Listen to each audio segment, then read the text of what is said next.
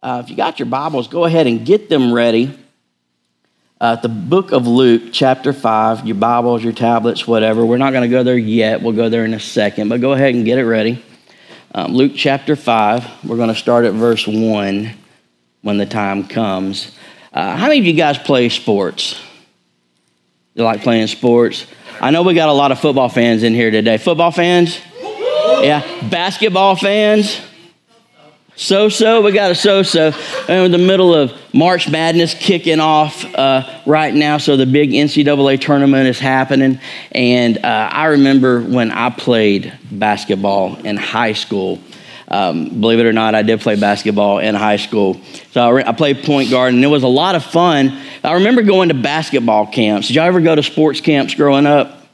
Yeah, so we got to go to, to basketball camp, and I remember mowing a lot of lawns to pay for a big chunk of my way to go there and got help on the rest of it. So I got to go there on a, a partial scholarship. So it was cool for me to go to this summer basketball camp, and there were players from all over the state, and it was, uh, it was really cool to see competition from different schools and different areas and all that stuff. But in one of the workshops in uh, during during the camp, this coach got up and they give coaches like different segments of the day to work on different drills and, and ball skills and stuff like that. And this guy was going to teach us how to shoot the perfect free throw. But his whole time was spent making money off of us. So he got up there and he said, I'm good at what I do. He goes, I'm a 90% plus free throw shooter. Guaranteed. 90% every time like clockwork. He goes, I can outshoot anybody in here. And he goes, I'm so confident that I can shoot outshoot anybody in here. I'm going to give $100 to anybody that can outshoot me. 10 shots apiece. If you can beat me, you get my 100 bucks. But you got to come up here with $10. Put your 10 bucks against my 100. And if you outshoot me, you get my 100. If I outshoot you, I get your 10. Well, we're a bunch of bro- broke, like high school students, right? So we're all like piling up our money and giving it to whoever we think the best shooter is, you know. So we're just like sending our representative into the gladiator pit to take on this coach who drew the line and said he could outshoot us. And we're like, yeah, you ain't got nothing, old man. We'll, we'll get you. Somebody's going to get him, you know. And one by one, this guy took $10 from every kid that went up there to try to outshoot him. I mean, he would hit uh, 9 out of 10, 10 out of 10, 9 out of 10, 10 out of 10, 9 out of 10, 10 out of 10, 8 out of 10, 10 out of 10, and just blew the doors off of everybody that would go up there. We finally sent this one kid up there who was a great shot, man. This guy hit 9 out of 10, and he lost because the coach hit 10 out of 10. That's how good this guy was. He took all our lunch money that day. Uh, he, he put $100 up, but he outshot 10 of us, so he made 100 bucks on risking his 100. It was a good day for him. And then he finally taught us the lesson. He said, The reason why you guys lost was because you were looking at the money. The reason why you lost was because you were looking at the crowd that was here watching you shoot. The reason why you lost is because you felt the pressure to perform. He said, The reason why I won was because I was paying attention to my mechanics and the fundamentals. So the difference was the focus. You guys overcomplicated something that should have been automatic. One of the most basic things in playing basketball, shooting free throws. And I think that the same can be true of us sometimes in church world when it comes to sharing our faith. You know, we overcomplicate things sometimes when it comes to just telling people about what Jesus has done in our lives and just telling people about the life transformation that is found in a relationship with Jesus and how he can bring you from death to life spiritually and change you from the inside out and grow you into this beautiful person. We overcomplicate it, I think, and we focus on so many so many details, so many other things and we forget just the basic mechanics, the fact that it should just flow naturally out of us and out of our relationship with Him. we give in to fear. We give in to feeling like we're unqualified to speak on things, like we have to have a theological degree or anything like that. And, then, and the Bible doesn't say anything like that. The Bible just says that we speak out of what He's done in our lives. And we're starting a new series today called Reach and how we as a church can reach people on a whole new level. But that begins when we as individuals begin to reach people for Jesus on a whole new level on our own. And I want to decomplicate everything before we get into it because I've heard teaching on evangelism that's been great. I've heard teaching on evangelism that's been life changing. But I don't want us to get lost in the techniques and the tactics. And I don't want you to feel pressure today to feel like you have to go out and make something happen. Have you ever had somebody preach on reaching the world or reaching your world or talking about Jesus and sharing your faith, and you felt more pressure than motivation coming from the pulpit? Can we just be a little bit real today? Have you felt that before? I felt it before. Um, and sometimes I feel like I put a little more pressure on myself than I should because it should flow naturally out of who I am in my relationship with Jesus. I want to decomplicate the concept of evangelism and sharing our faith today. And as we begin this series, and we're going to add some things that are beneficial to help us more effective, at least the Bible says, to make us more effective in reaching others for Jesus. But I want to start out with a simple concept today, and it's just this right here. When I love like God loves, I'll see like God sees. When I love like God loves, I'll see like God sees. When we love others like He loves, we'll see others like He sees them.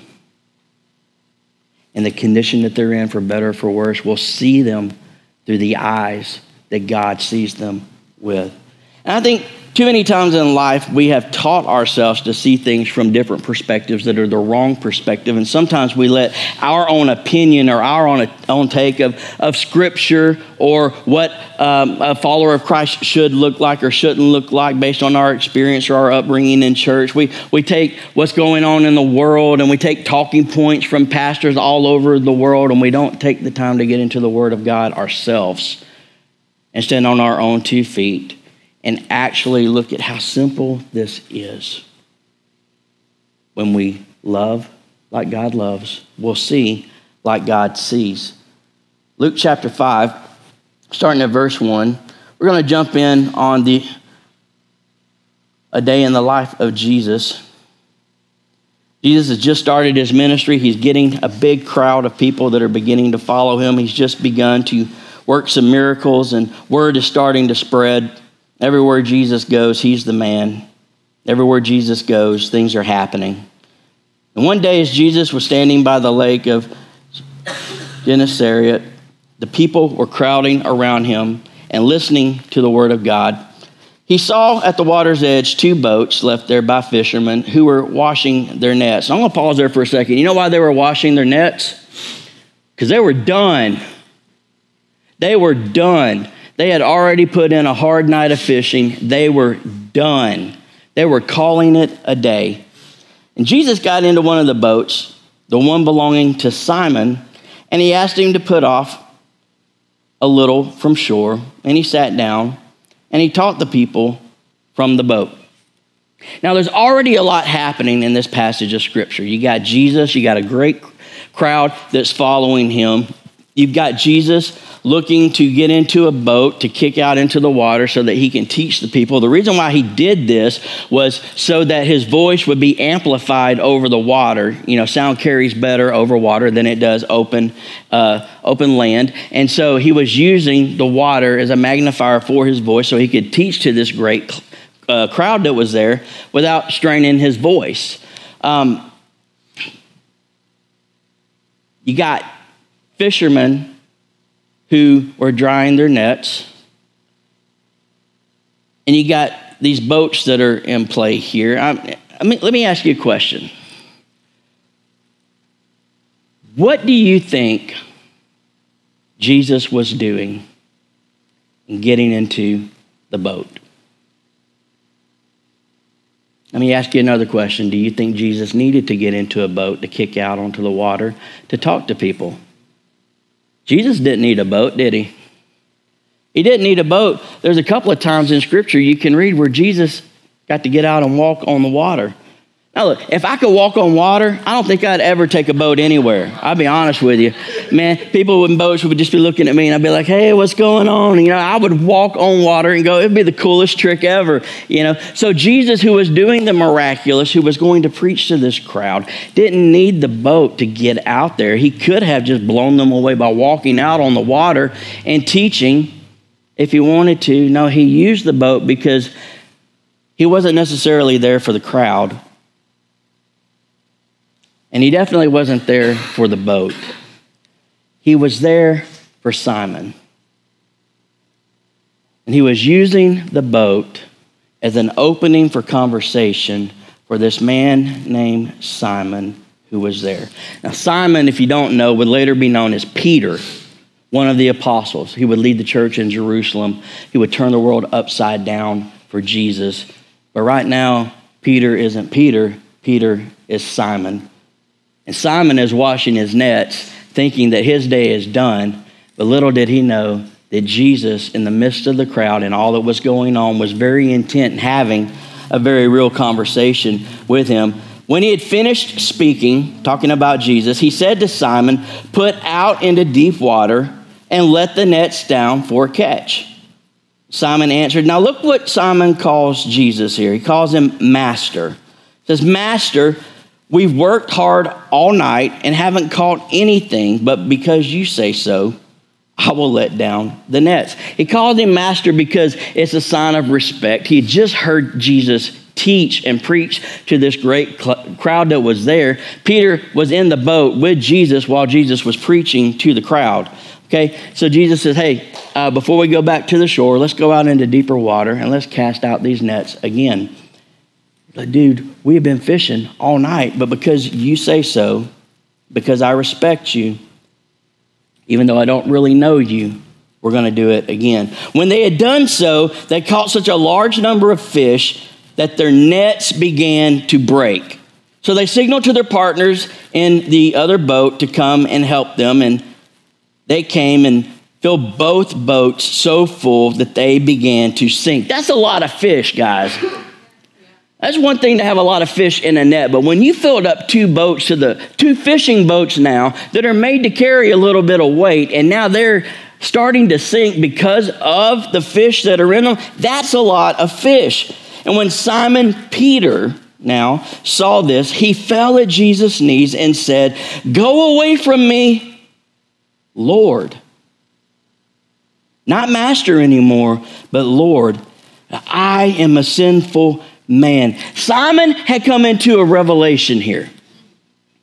See, Jesus was no longer just some common master. Now he recognized Jesus for who he was. He said, Lord. He called him Lord, and immediately he was reminded of all the sin that was in his life. It was just another day at work for Simon until he encountered Jesus. Now, you remember what it was like when you first accepted Jesus as your Lord and Savior? It was probably just another day for you.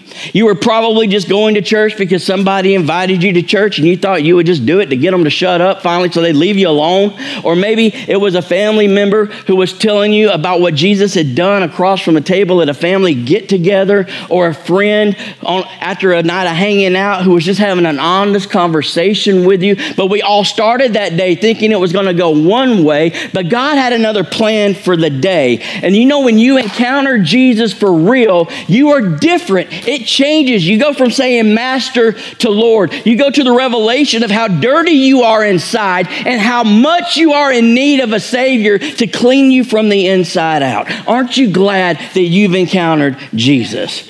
Man, I'm so glad that I encountered him, and it was just another day for me. I remember. And God rocked my world, and I've never been the same since then. He says, Go away from me, Lord. I am a sinful man. he and all his companions were astonished at the catch of fish they had taken, and so were James and John, the sons of Zebedee. Now you see, James and John, those, those two guys would later be disciples of Jesus also. But Jesus isn't talking to them He's talking to Simon. Then Jesus said to Simon, Don't be afraid. From now on, you will fish for people. So they pulled their boats up on shore, left everything, and followed him. This is a beautiful progression that's happening here in the story. And if you really want to break it down, it's kind of what happens to us when we come into the revelation of who Jesus is and he begins to change us. I love here at the end, though, that while all that Simon can see is the sin that's in his life, Jesus, at the end of this in verse 10, begins to speak to the potential that he sees in Simon. He says, Don't be afraid. From now on, you'll be, you will fish for people. You will be a fisher of men. Simon is coming into contact with his past, his present, and his potential all at the same time. And Jesus is speaking to all of it at once.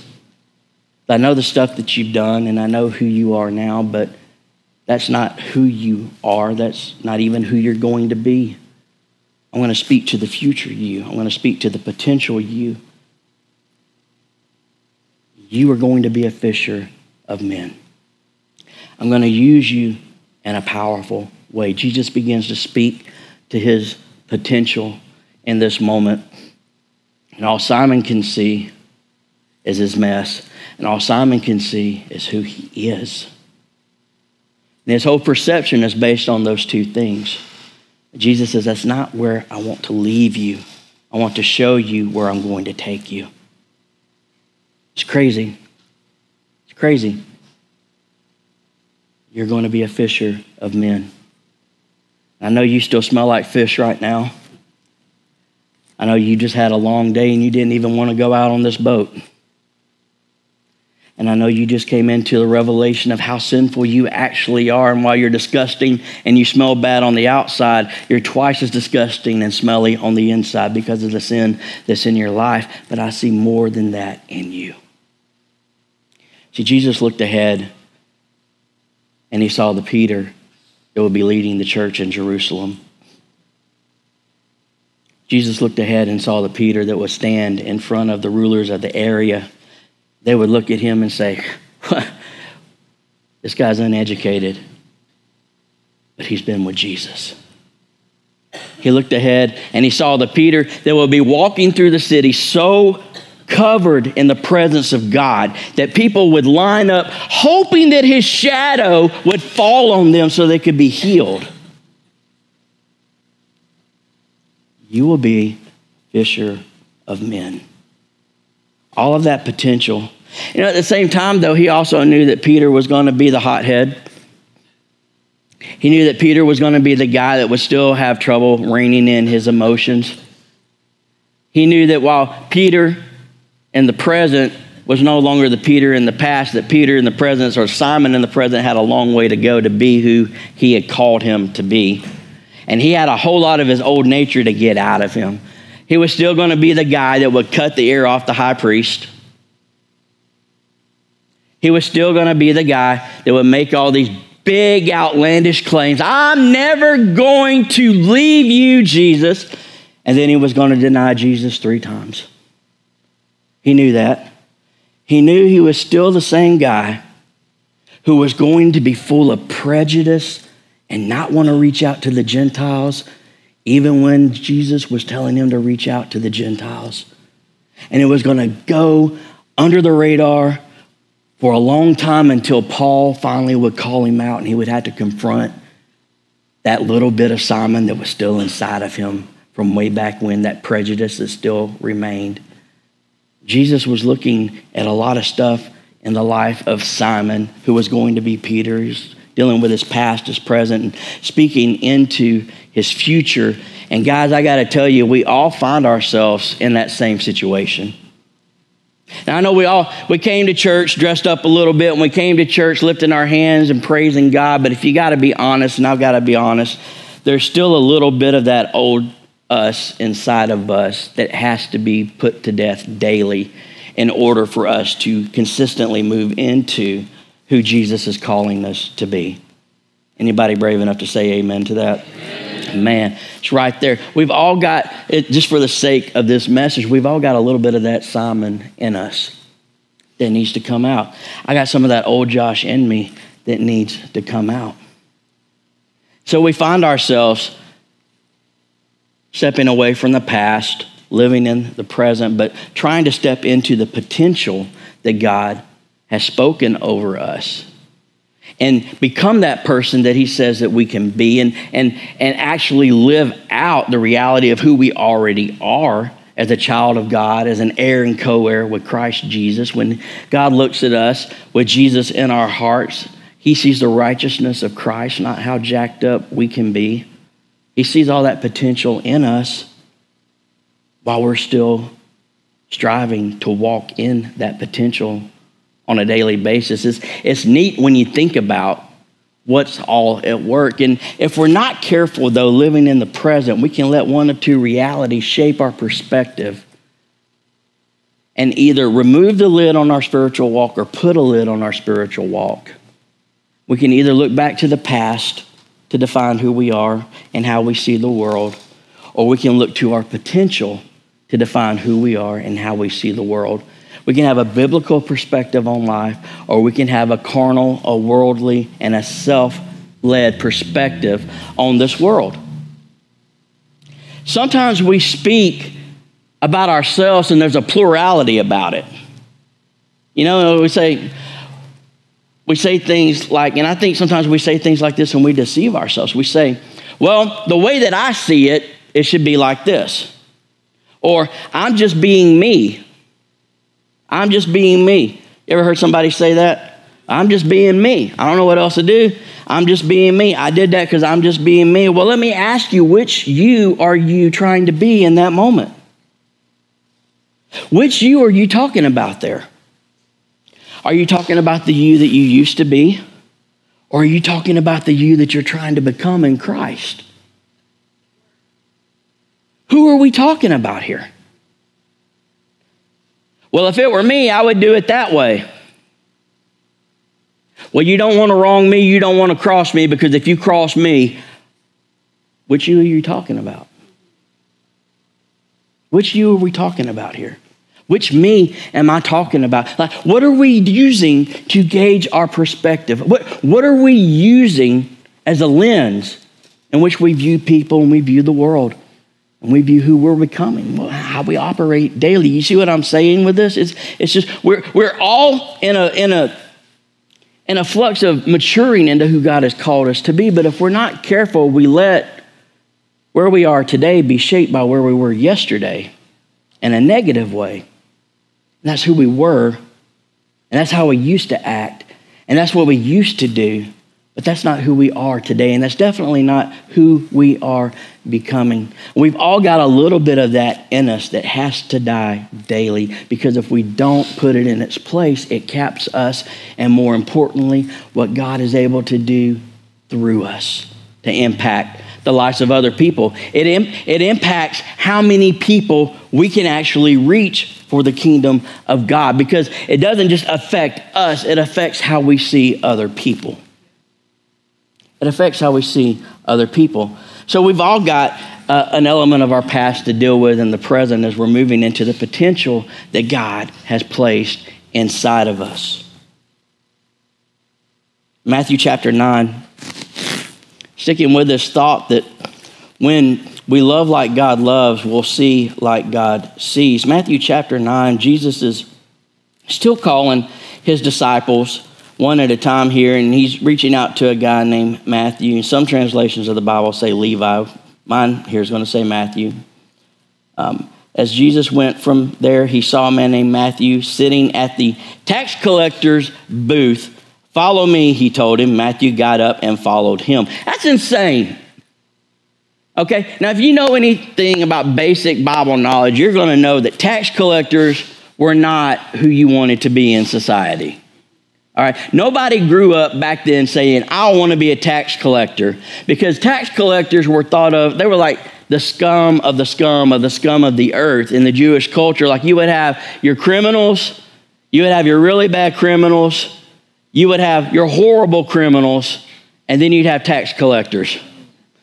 Okay, people hated tax collectors because these guys would represent the Roman government and they could come in and all the Roman government cared about was getting a certain set number of money. And they gave these tax collectors permission to go above that if they wanted to and just pocket the money that they were able to get above and beyond what went to the Roman government. So these tax collectors, who were Jews, were representing the Roman government. They took advantage of their fellow Jews, okay? And, and they would literally rob them. They would, they, you might owe 20 bucks, but they would say you owe 35, and 20 would go to Rome, and 15 would go in the tax collector's pocket. And everybody knew what the game was but nobody could do anything to fix it because it was Roman law. They hated tax collectors. You didn't want to be a tax collector. And here Jesus goes and he finds himself a tax collector to be in his inner group of disciples. It's crazy. Jesus always surrounded himself with people that were nothing like him. And people that were nothing like Jesus always fell in love with him every time. So he's got this tax collector who's following him. And while Jesus was having dinner at Matthew's house, so now he's at Matthew's house having dinner. Many tax collectors and sinners came and ate with him and his disciples. Now you've got a whole bunch of tax collectors and sinners. Jesus was rolling with a dirty crowd. I mean, it, it, this is the crowd you didn't hang out with. There's almost no way to communicate what a faux pas this is. There's almost no, like, forget an Auburn fan and an Alabama fan sitting down and having dinner and getting along with one another. Forget Georgia and Georgia Tech getting along or Georgia and Alabama. That, it's just, you did not do this in this culture. You did not hang out with these people and here's Jesus doing it. You know why? Because Jesus had a mission, and it was to seek and to save the lost. The lost. Jesus saw people differently than the religious leaders saw them because Jesus was seeing people through the eyes of his Father. As Jesus loved like his Father loved, and because of that, he saw how his Father saw. So he surrounded himself with the people that you don't surround yourself with. And here comes the Pharisees. And when the Pharisees saw this, they asked his disciples. I like how they went to the disciples and not to Jesus. They asked his disciples, Why does your teacher eat with tax collectors and sinners? Why is he doing this? What is the deal? And here's Jesus hanging out with the people that need the help the most. And here's the religious people saying, why are you hanging out with those people? You know, there's always going to be a group of religious people that tries to stand in opposition to what God is trying to do through a group of people. Every time. Well, why are y'all doing this? Why are y'all doing that style of music? Why do y'all have to do this? Why are we reaching these kind of people? Why can't we do this? Why can't we do that? Instead of saying everybody needs to be reached with the gospel. And we can we can look at this passage of scripture and say these Pharisees are wrong. Like everybody say this. Say the Pharisees, Pharisees. Are, wrong. They're wrong. They're criticizing Jesus for what he's doing, hanging out with these people he shouldn't be hanging out with. You know, he's sitting at this table with these people you're not supposed to be sitting at a table with. And these religious leaders are saying, wow, he's hanging out with them. He's probably just like him. You know what? They actually called Jesus a sinner or a friend of sinners and a drunkard. Why? Because of who he hung out, who hung out with. Was always trying to reach. Jesus is the guy who went to the woman at the well. Talk to that Samaritan woman there. Another move that you're not supposed to make if you are a Jew, much less a Jewish rabbi or teacher like Jesus was recognized as. He reached out to the Samaritans, he reached out to the lepers. All through Jesus' ministry, you see him going to the people that you're not supposed to go to. And 2022, today, reading this, we can say those Pharisees are bad and they shouldn't have been criticizing Jesus or looking down on the people that were at that table because it's easy for us to disconnect that. But I got a question for you.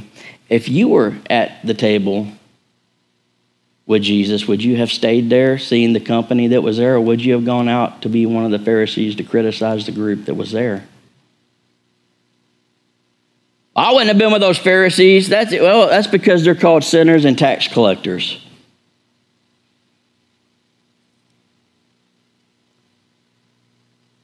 But what if Jesus was hanging out with a Democrat?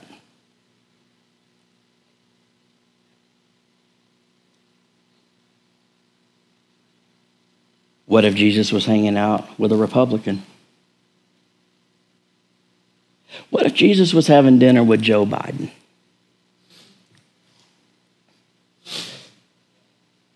What if he was hanging out with Trump?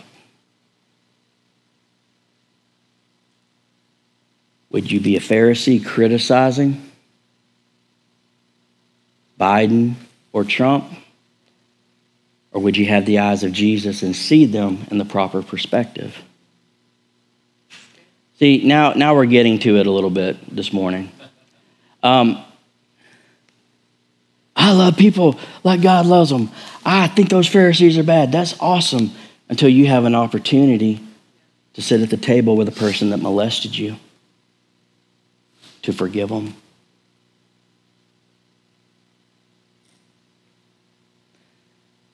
Till you have the opportunity to sit at the table with that person at work that just rubs you the wrong way. We've all seen that person. Amen. Oh gosh, yeah, experienced that. But they're still either going to go to heaven or hell. They're going to spend eternity somewhere. It just starts to get a little real now it's just easy to sit out and criticize the family member that always causes the trouble at the family get togethers, or the family member that's always criticizing you. To point a finger at them in judgment instead of sitting with them at the table. Your ex spouse, that boyfriend that abused you that girlfriend that verbally just destroyed you emotionally. So we either sit back in judgment or we are at the table with them, trying to reach them. When you see things motivated from a perspective of love, it changes things completely. how do we view certain types of people?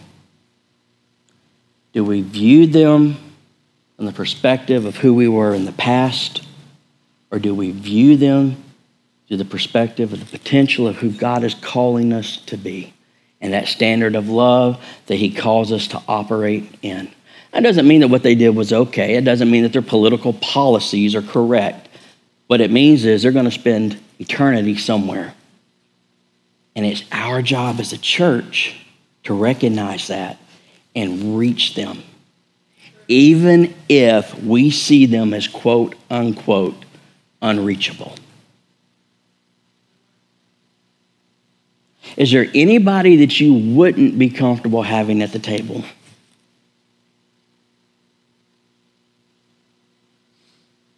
You get them, Pastor Josh. These other people need to hear this stuff right now. You get them, boy. Pastor Josh, you get them, man. And I'm talking to myself as much as I'm talking to you. You know, preparing for this message today, man, I had to hit the brakes and say, is there anybody that I would rather point a finger at than sit down and have a conversation with? You know what? The Lord laid a couple of people on my heart People that had legitimately done me wrong in the past, and I've cut ties with them. Because, you know, forgiveness and restoration are two different things. Two different things. So you can remove toxic people from your life and still forgive them. But, You know, a lot of times we say we forgive people and we move on just so we can move on, and the issue's not really resolved with us. We just kind of cut it loose and move. And so the Lord brought that to my attention, He said, You know what? If this person were at the table, what would be in your heart at the moment? And I said, uh, mm, You know what? You're right. You're right. And I had to get my heart right on some things with, with regard to this. You know, it, because we're quick sometimes to categorize where people go and only reach the people we're comfortable with reaching. And I got news for you, man. If the people that you're comfortable reaching believe the same way you do and look like you and like the same stuff that you like, you're not reaching anybody. You're comfortable. You're comfortable.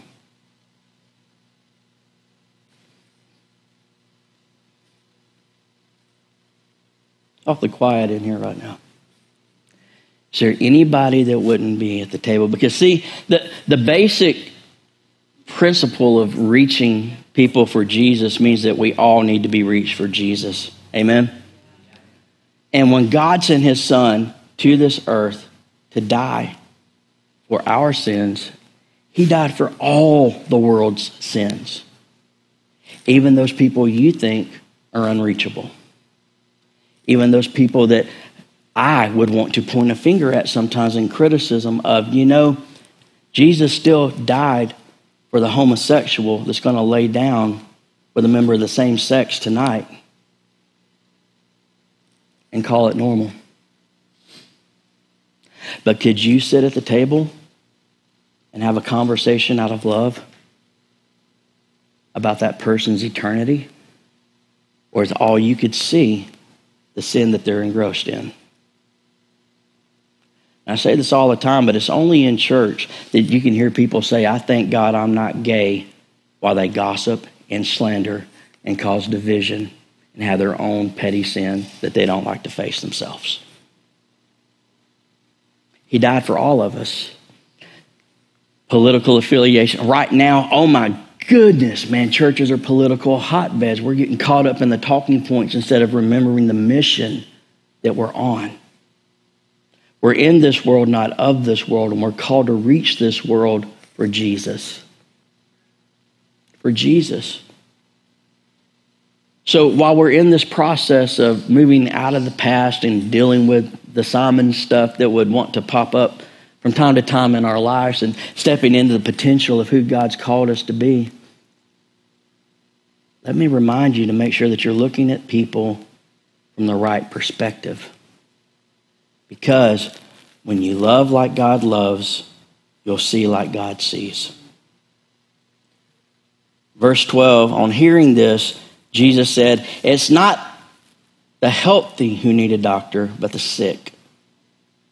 But go and learn what this means. I desire mercy, not sacrifice, for I've not come to call the righteous, but sinners.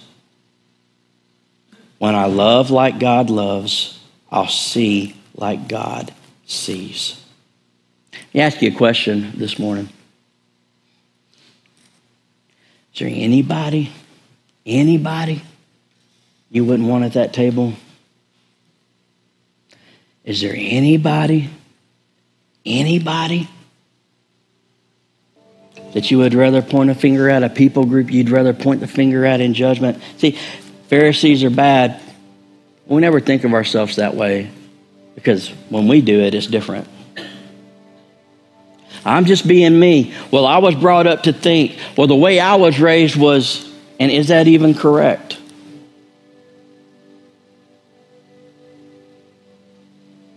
It's crazy that in the South that we still act differently when people of a different skin color come into a church. Whether they're black or white, Hispanic or Asian, it doesn't matter. There are black churches that I could walk into right now and I'd get ostracized and treated like trash because I'm white and I don't fit the narrative. And there are places that an African American could walk into right now and they would be treated the same way, and it shouldn't be so. Shouldn't be so. The Bible says that we're all one in Christ. No Jew, no Gentile, no slave or free. We're all one in Christ Jesus.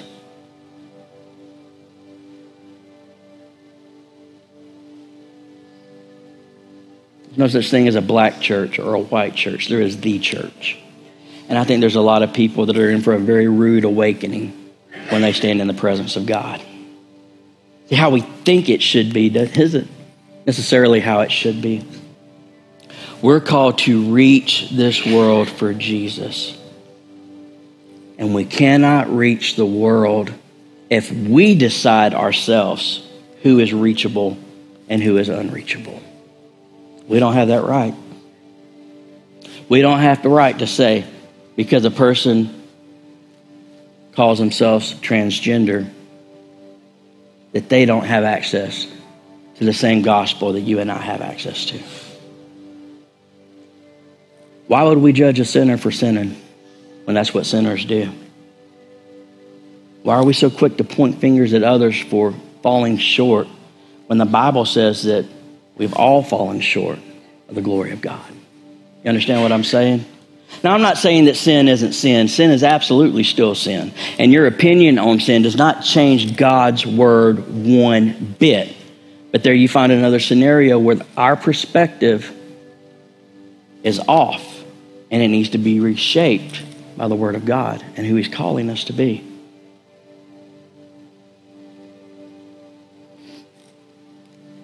We cannot reach people until we are ready to reach all people.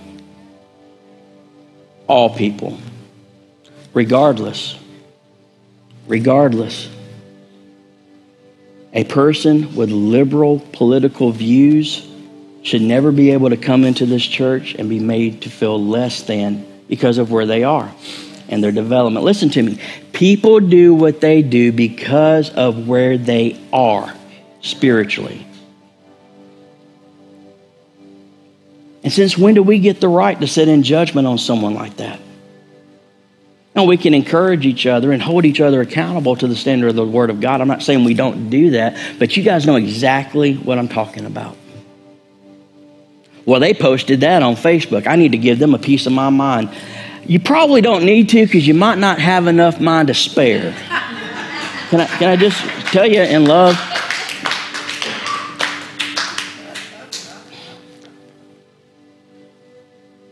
And if we were all busy doing what God called us to do, we wouldn't have time to get caught up in the narrative and the talking points of this world.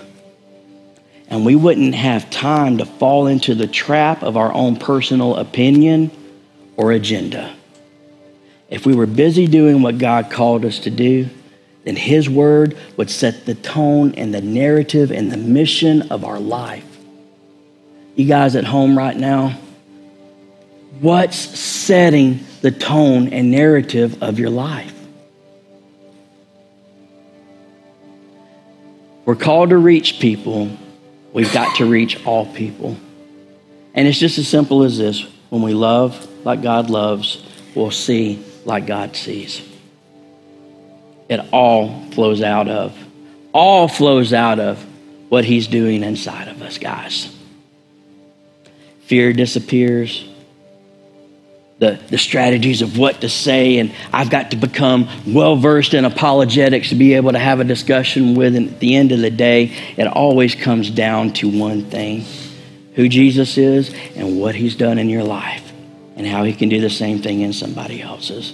The rest is just a dance. That is what matters the most. Now, when you love like God loves, you'll see like God sees. Now, let me ask you one more time before we get into the altar. How do you see people? How do you see those certain people? And could it be that today we need to take another step away from that Simon, away from that, that old perspective, that we had that old way of doing things, and that we put to work what the Bible says. Maybe today we need to forgive. We need to let go. Maybe today we need to take a step back and say, you know what? I have put my opinion and I have put my preference in control and on the throne of my life, and I need to step back and let Jesus take control of that place in my heart again. Because as long as we're operating with the wrong motive from the wrong perspective, we as a church, now hear me now, we as a church then become just as hypocritical and dirty as the people that we stand in judgment against. But when we say, you know what, you're right, we are jacked up people, but we serve a perfect Savior. And we might not be perfect today, but we're heading towards perfection. And the same Jesus that has changed me and healed me and made me complete can do the same thing in you, one step at a time. Now that's something different. When you love like God loves, you'll see like God sees. Bow your heads and close your eyes this morning. Father, in the name of Jesus, I just ask that you speak to us in this moment. Lord, that religious narratives would fall to the ground, Lord, in your presence. Father, that defenses would fall to the ground in your presence. Right now, I know people are beginning to rationalize and justify things, saying, I'll deal with this later. I'll try to work this into my schedule. I'll, I'll try to, to apply this to my life later on. And you don't really want later on, you want right now because later on doesn't matter if we don't fix right now. Heads bowed, eyes closed, and no one looking around. Would you say, Pastor Josh, in the presence of God, you know what? I need, I need to change some of my perspectives in life. And I need to change how I view who I would let sit at that table. I need to learn to completely love like God loves so that I can see others like He does. If that's you today on the count of three, I want you to lift your eyes up and look at me because I want to pray over you this morning. I believe that today is going to be the beginning of a, a whole new level in your walk with God as you move past that. But you got to move past it. So if that's you on the count of three, lift your eyes and look at me. Here we go. One, two, three. Lift them up. I see yours. I see yours. I see yours. Yours. I see yours. I see yours. I see yours. Once you lift them up, you can put them back down. I see yours. I see you in the back. Praise God. It's a lot of us. It's a lot of us. Let's all stand to our feet this morning, if we can, physically. God's speaking to us. God's speaking to us. God doesn't need his church to be CNN part two. God doesn't need his church to be Fox News part two. God needs his church to be his church. God needs his church to love like his church is supposed to love. God needs his church to be about the Father's business. But that starts with who we're becoming. Starts with who we're becoming.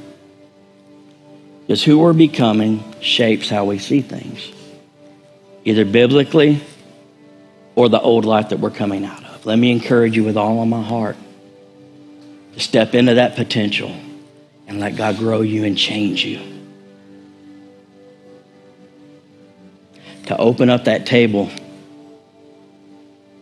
and allow whoever God lays in your path the ability to sit at that table so that you can be Jesus to them.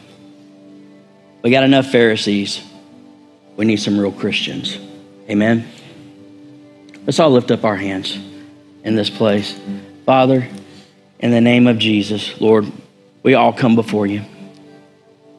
Lord, there were so many of us that lifted up our eyes today and said that we've got some stuff to work on in us. We need to change how we view things and get our perspective to line up with your word. And Lord, that's a journey that we all take every day to put to death who we were to become who you're calling us to be. God, I thank you, first of all, for the honesty of everyone in this room who lifted their eyes and said, That's a step that I need to take. So now, right now, Father, in your presence, I pray, Lord, that Lord, that you equip us to be able to take that step. We're choosing to do it right now. Lord, if we need to, we repent, Lord, for, for the bitterness of our hearts. Lord, we repent, Father, for the judgmental attitude that we may have had, Father.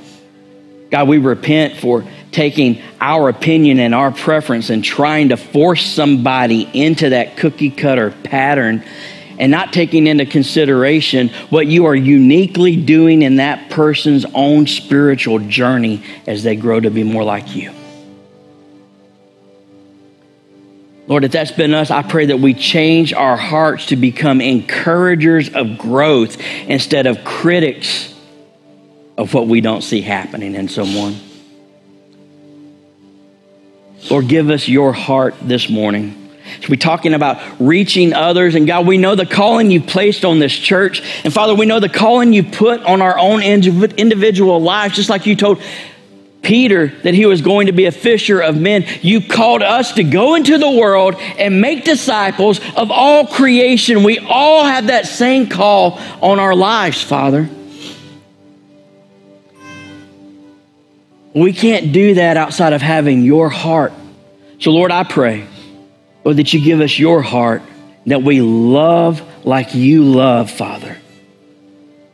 That we love like you love, so that we can see like you see.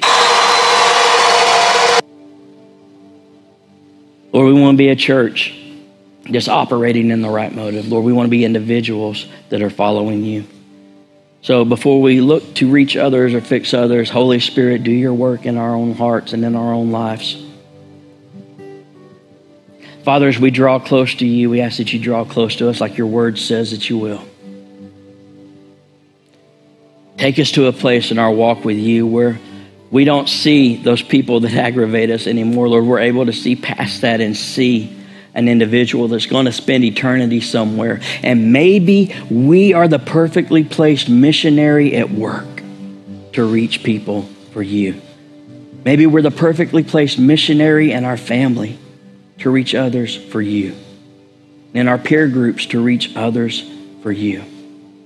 God, let us step out of who we were into who you're calling us to be as a church and as individuals to reach this world for you out of the right motivation. God, let us have a heart, a heart for the lost. But let us have a heart for the lost that reflects you.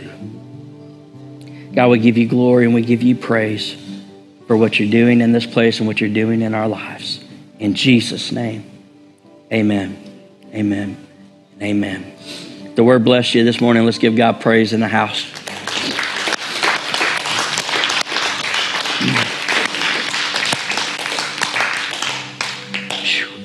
Hey, we got a big call on Eastgate Church.